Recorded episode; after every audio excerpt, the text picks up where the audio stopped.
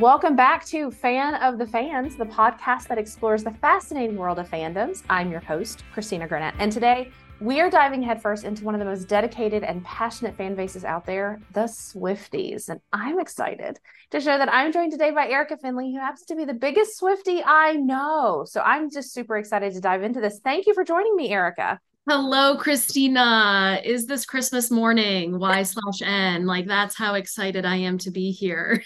I'm so excited to talk to you about this. I know that your world has been very Taylor-fied over the past like year, year and a half. And so would love to start off with just the basics. She's had an incredible career. She's absolutely everywhere. She's taken over the NFL now. She just had a movie that was released at AMC theaters. What is inspiring all of this love and adoration? Like, why are you? Why are people Swifties? Oh, how much time do you have? Um, Mother, as we like to call her, keeps us fed as fans. It's actually incredible. And I love that.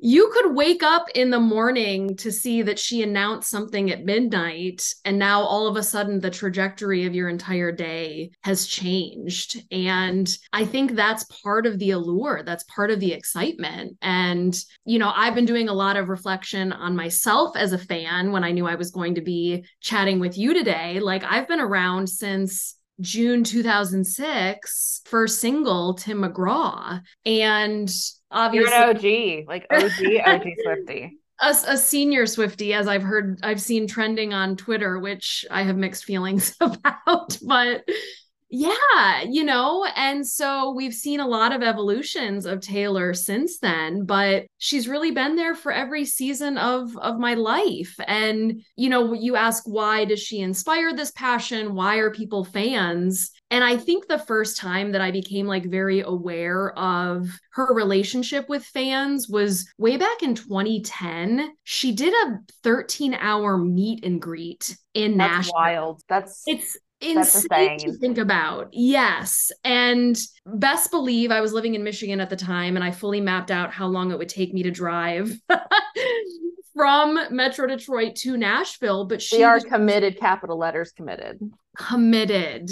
And that was, again, that was her first foray or one of the first forays that I remember where I was like, oh, wow, she like really cares. And obviously, she was famous at the time, nowhere near the place that she has in our lives uh, right now. But I was like, wow, she really, she really wants to do the damn thing. And I just feel like we don't see a lot of other folks at her level doing things like that. And I have a million and one other examples of ways that she has sort of centered herself and welcomed fans into her home, sent fans Christmas gifts. You know, you really feel like you are the center of her universe while she is an international acclaimed pop star. It's it's really the strange dichotomy of things that are happening. So I love that because it it feels like and I, I don't want to bring business into this, but I kind of feel like I have to.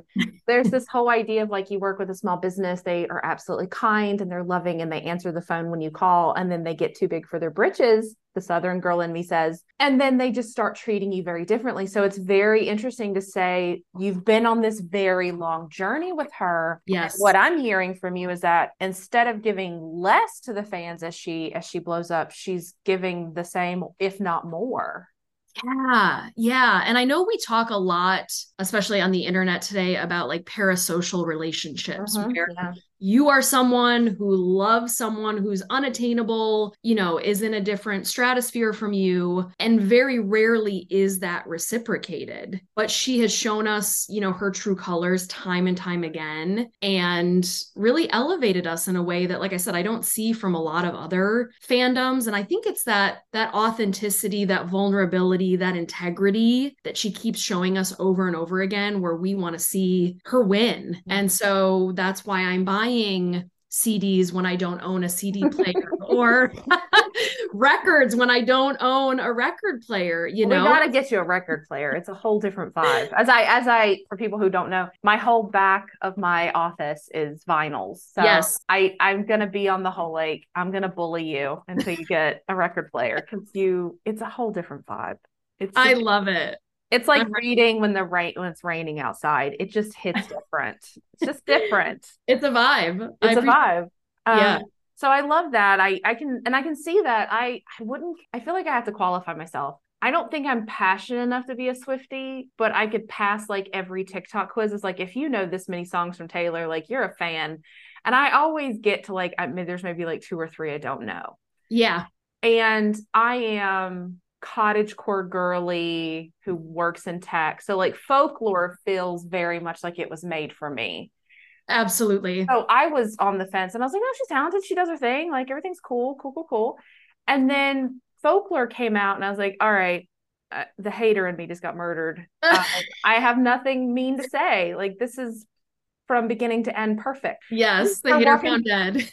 Yeah, like her her just like walking in the woods and I was like, oh, made for me. I'm so sorry. Okay, I'm on the train. I'm on the bandwagon. I get it. I get it. I know, I know. And I hear that sentiment a lot from folks, I bet. especially folks who found her later, you know, in her journey, where they're just like, I just feel like I can't call myself a Swifty because, you know, I'm not chasing every Easter egg that she's throwing out there. And I'm not, you know, buying every special edition album that she's putting out. But Yeah. I think that's kind of the whole point where it's always a safe space to kind of join this which Swifty think- universe. Yeah, which I think is really lovely and why I think it it makes so much sense from like a fan perspective, but also from a just like make that money perspective. Um, Yes. With the the concert movie coming out, because I know just I feel like if you knew any Swifties, if there's any Swifties in your in your like ecosystem, you could feel the palpable despair when the ticket situation happened.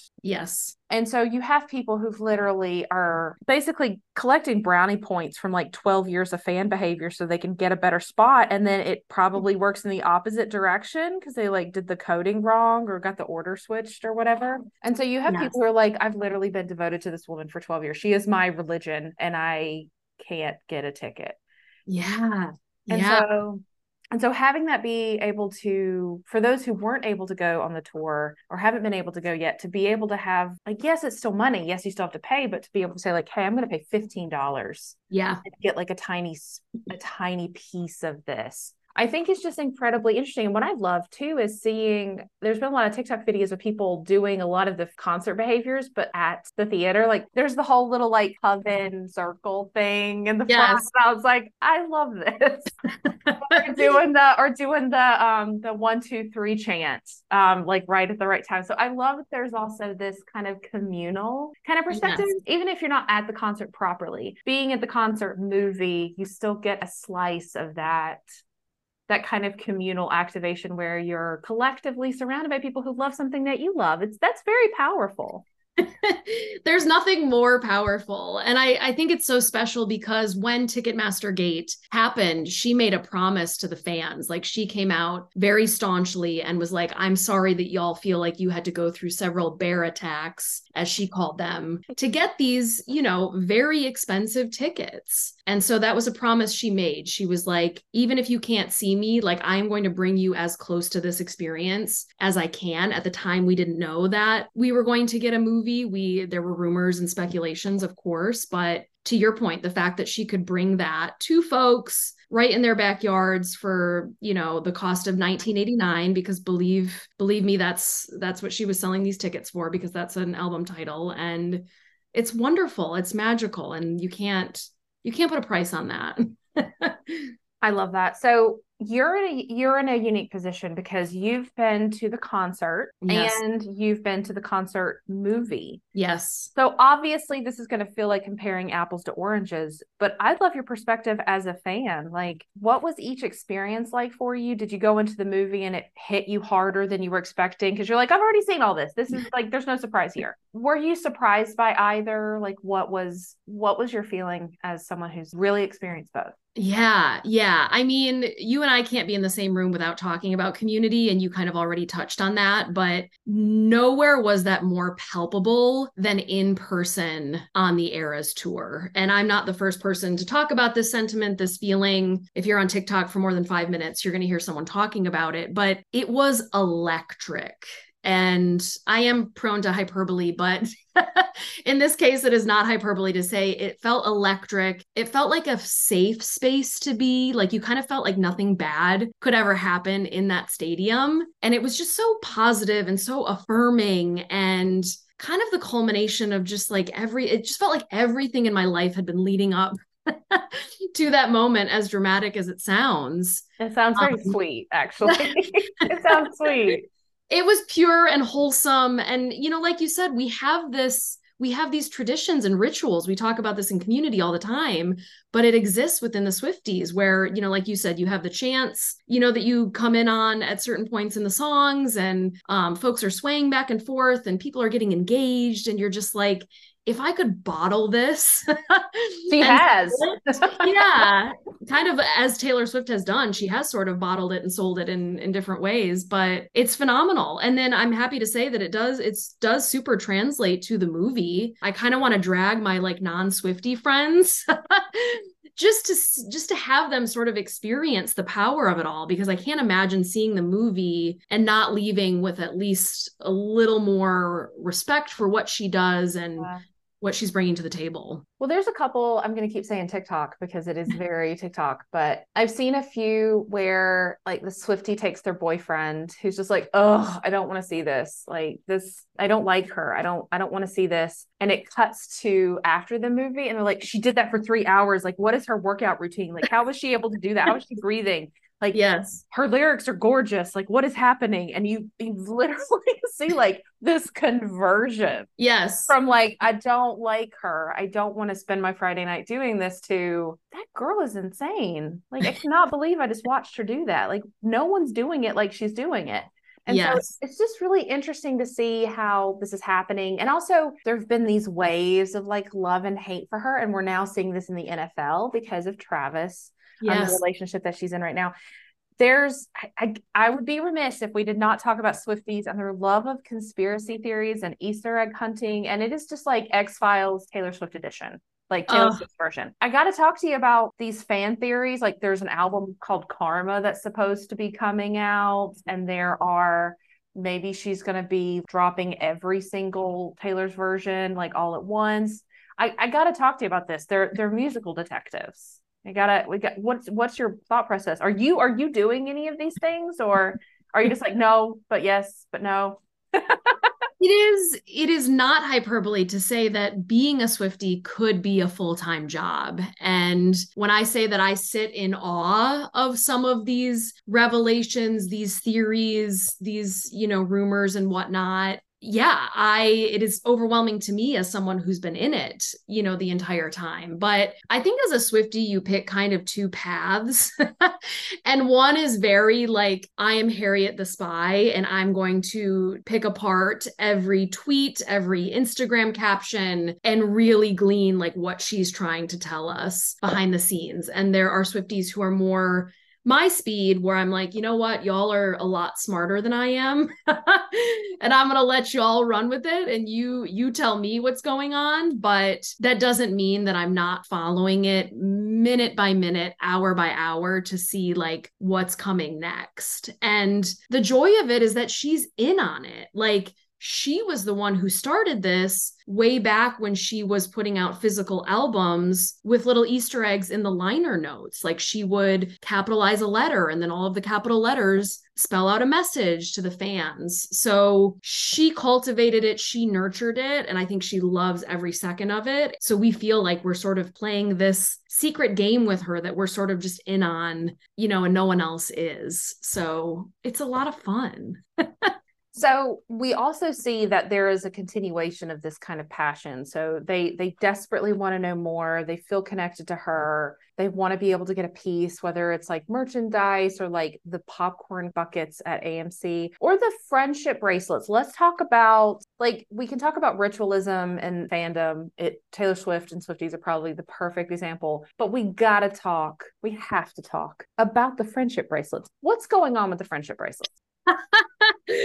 I love this question. Um, it's interesting because I don't remember this being a ritual uh, during previous tours, but I was listening to an NPR podcast about the Eras tour and one of the people that was being interviewed referenced friendship bracelets being a part of the Fearless tour and that kind of thing, but it has not been as ubiquitous as it has been in the Eras tour era. Um, and it stemmed from a line in her song, You're on Your Own Kid. She says, Make the friendship bracelets, take the moment and taste it and it is truly that that morsel that drop of whatever that folks kind of take and run with it so then you see strangers coming up to strangers at a concert and saying hey i'm a reputation girly. Do you have a friendship bracelet for me? And they're trading them. And it just becomes this like secret language or this like undercurrent that we're aware of as swifties but from the outside you might think you know these are people who know each other. Surely they're friends and they're trading bracelets. But it becomes this communal like secret signal that like yes i'm a swifty and we have this common language this common bond. It's really really wonderful that sounds so pure like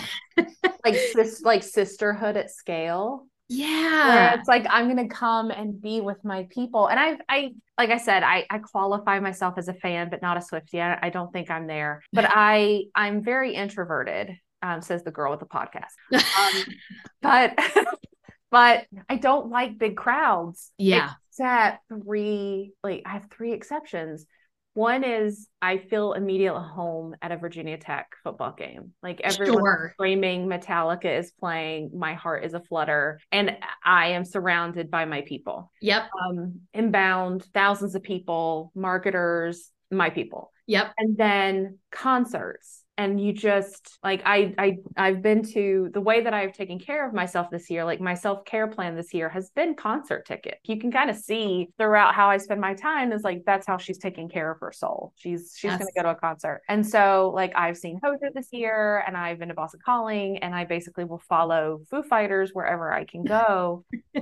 but there is something that like you're surrounded by a ton of people and it's just like I'll close my eyes and put my hands in the air and it's just like this is my safe space. I can hear Dave screaming, singing, whatever. and it becomes my happy place. So I can imagine how that version, but on just this obscene level with all these people who know like that's the thing too is I've been to so many concerts where I am the person who's singing every single word and I'm surrounded by people who are like we're just casually here. Yes. Don't imagine that casual person at an Eras tour event because all of you could do like your master thesis in like her lyrics. Yes, yes. But the sentiment that like live music will save us all just like could not resonate with me more. I think that medicine, was, it's medicine. It really is. And when I think about, you know, the pandemic and you know the things that were taken from us during that time you know live shows are absolutely at the top of my list for that. You know it is so cathartic so therapeutic to just stand in a room and yell sing lyrics and jump around and dance and just sort of live in this state of arrested development where like nothing else is happening in the world and it's just sort of you and your favorite artist like i don't think that there's any other way to get that feeling you know? And so yeah the eras tour being like the very the biggest show i was seeing um sort of as we were easing out of the scary pandemic times was otherworldly truly. I think also it's just it's interesting too that you see that connection between what music has gotten us through and i think that that's really telling because I've, I've heard you say it but i've also heard other swifties say it where they talk about taylor and her music was there for them and i think it's I think it's interesting as as she's grown and as she's evolved. She's not just shared her wins, she's shared her losses, she's shared her heartbreak. She's been demonized for sharing her heartbreak. Yes a lot of her fans are growing up with her and they're seeing her get cheated on and get broken up with and be treated like crap and then or possibly be adored or what does that look like? And so i think it's also interesting that yes she's on a pedestal but they see themselves in her songs. How many people have had their heart broken? How many people right. have wanted the dream guy and then realized like whew that was a nightmare. Yes Yes. And so would love to learn more about doesn't have to be about you specifically, but like how do you see the fans channeling, like especially with the eras tour? I think that's a really great example of it is like everyone self-identifies with an era. And it could be like, that's the era I am in now, or that's the era that resonated with me the most. Obviously, I'm like folklore witchy lady, but like what do you what do you see as that whole like blanket statement of her music has been there for me?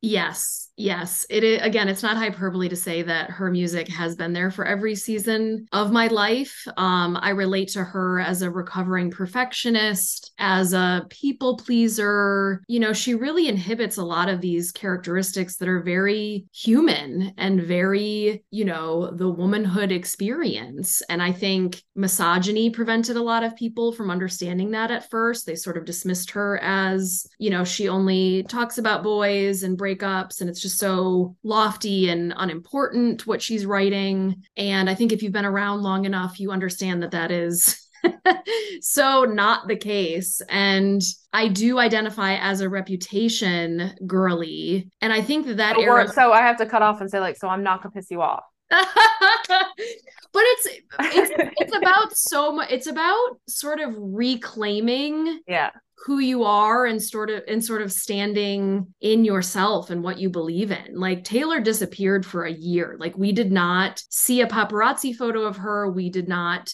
see a post on social media. Like she went away because she thought that's what people wanted. And then she came back with a vengeance with this album that is emo and angry and truth telling and I just there isn't a single skip on there for me. And so that's kind of where I identify. And it's just, it's incredible to sort of watch that evolution and sort of watch her pick herself back up after all of this scrutiny.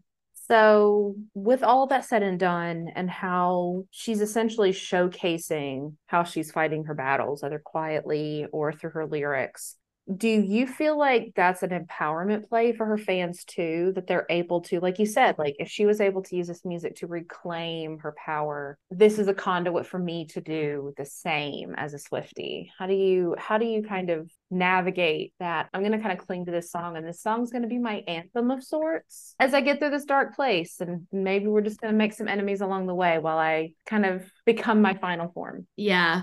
I think what I find the most heartwarming is when I see Swifties that are like my age, and therefore a lot of them are having tiny humans, and these tiny humans are being indoctrinated into the world of Taylor Swift and they're growing up in a world where feelings are okay and vulnerability is a superpower. And you know you can be into the basic girly things that maybe for a while you were told are boring and you know uninteresting but sort of embracing and holding on to those things that that get you excited you know Taylor has a quote where she's like, anyone who makes you feel bad for being excited or passionate about something is not a good person.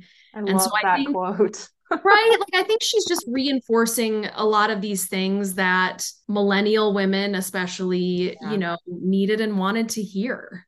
I love that. Yeah, there is definitely the whole like, let people enjoy things. Why can't we just enjoy things? Literally. Yes. So, would love to talk about how, when you think about Taylor and you think about what she's doing, do you feel like, and there's no right or wrong answer to this, but do you feel like this has been a part of her plan to build this community of Swifties? Do you see like the strings in the back being like, all right, and the next we do this, the next we do that? Or because she does have a song called Mastermind. or do you feel like this is just like this is just what's happened naturally? And there's no right or wrong answer. I mean, it's just opinion. Such a great question. Um, I think to be a Taylor Swift fan is to understand that nothing happens by accident. Um, she certainly has a song, as you said, called Mastermind, which is more about like her falling in love with someone and sort of bringing this person into her her web but yeah i i don't think that any step of this has ever been by accident but i think for me it's like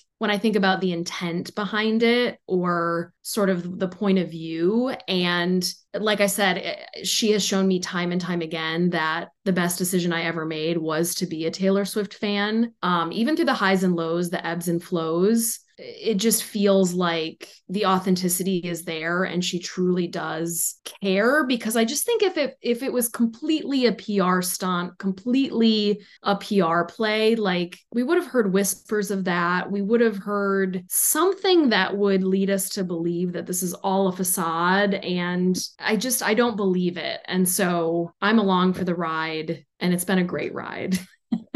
So sweet.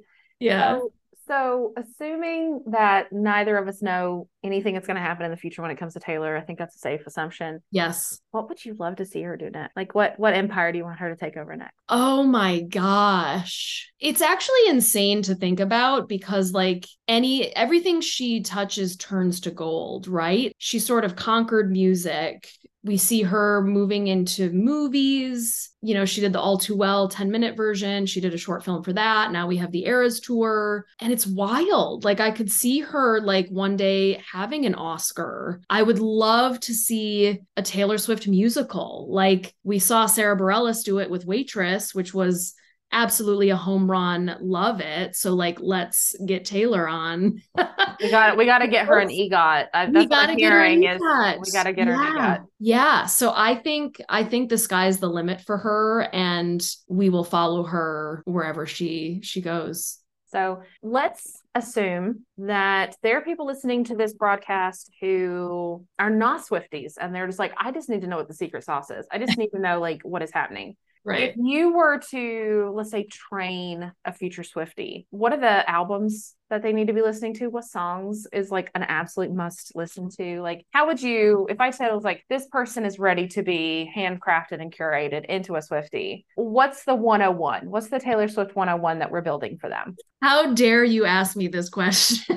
it's tough. It is. And, and dear listener, this was a surprise. I did not prep her for this this is fully a surprise. Um, I had a friend recently, a dear friend, asked me to create a top 10 of my all time favorite Taylor Swift songs. I think she asked me about six months ago, and I'm still curating that list. But I think what I would tell people to start with, honestly, is not even the music, but it's her documentary on Netflix called Miss Americana. I think that documentary changed a lot of hearts and minds because you get to hear from her. You get to hear behind the scenes, you get to see her with her mom, you get to see her political awakening where she says like hey i need to be on the right side of history and plant my foot in the ground and say like this is what i believe in. And i think it's just really inspiring. And so carve out an hour and a half take a peek at that and see if that you know is revelatory in any way. But in terms of albums and songs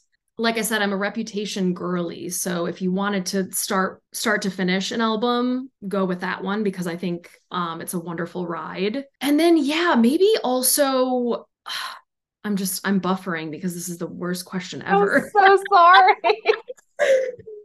reputation and then maybe like Fearless is another album that I would point to that was an interesting part of her evolution. And then to your point from earlier, we got to have a folklore moment. I, I think love, that uh-huh. was I that, love folklore so much. That album was special for a lot of reasons. It was during the pandemic, it was a surprise album, but it just marked a very different tone for her in terms of songwriting and the music itself. And so, yeah, I think I I think I would be happy if folks started there. I think that's awesome. I think that's a really great start. So we will we will we'll wrap this up, but I do have one remaining question. Yes if you were consulting with an artist today in the music industry who looks up to Taylor and is like, all right, I know how to songwrite, I know how to sing, I know how to do all the things, how would you consult them on like how to build that passion? Like, what is the, like, what are the things that she's doing? Like, what are the top five things that she did for you or is doing that you're like, I'm a ride or die now? Like I am always in your corner. Yeah. It's such a great question. And I do pay attention to this as I find love for like new up and coming artists. I'm just fascinated kind of how they treat their fans and, you know, what kind of interactions are they having with them. And someone I'm very excited about right now is Reneé Rapp. Um, she was a Broadway girl, you know, put out an EP. Now she's selling out um, venues across the country. And I think she's done a lot of really wonderful things with her fans in terms of meet and greets and tweeting at them and just sort of like treating them as equals and not as a, I'm an artist on the stage and you are a fan. And that's kind of where this relationship ends. So I think a lot of it is the authenticity, is the vulnerability that we've already talked about. But I think social media is something that we haven't really talked about yet, but is quite powerful I read in the New York Times Magazine where uh, a Times writer basically said that Taylor doesn't need them anymore because she. I, I agree. I don't think they. I don't think she does she has this network of you know millions and millions of of fans on social media. And obviously if you're just starting out you don't have a huge base but i think that's how it's built. And yeah it's these one-to-one relationships. It's being super authentic on social and in your interactions. And yeah just remembering that like the reason you're there is the fans at the end of the day. I love that. So, this has been an absolute joy. I have loved being able to kind of see the bright, shiny Swiftie light that you carry with yourself. If someone wants to learn more about you, um, where can they find you on social? Yes, I'm still on Twitter for better or for worse, um, but you can find me pretty much anywhere with my handle, Erica J. Finley. Wonderful. Well, thank you so much for joining us. And thank you so much for listening to Fan of the Fans. I'm your host, Christina Garnett. And join us next time as we dive into the powerful realm of fandom.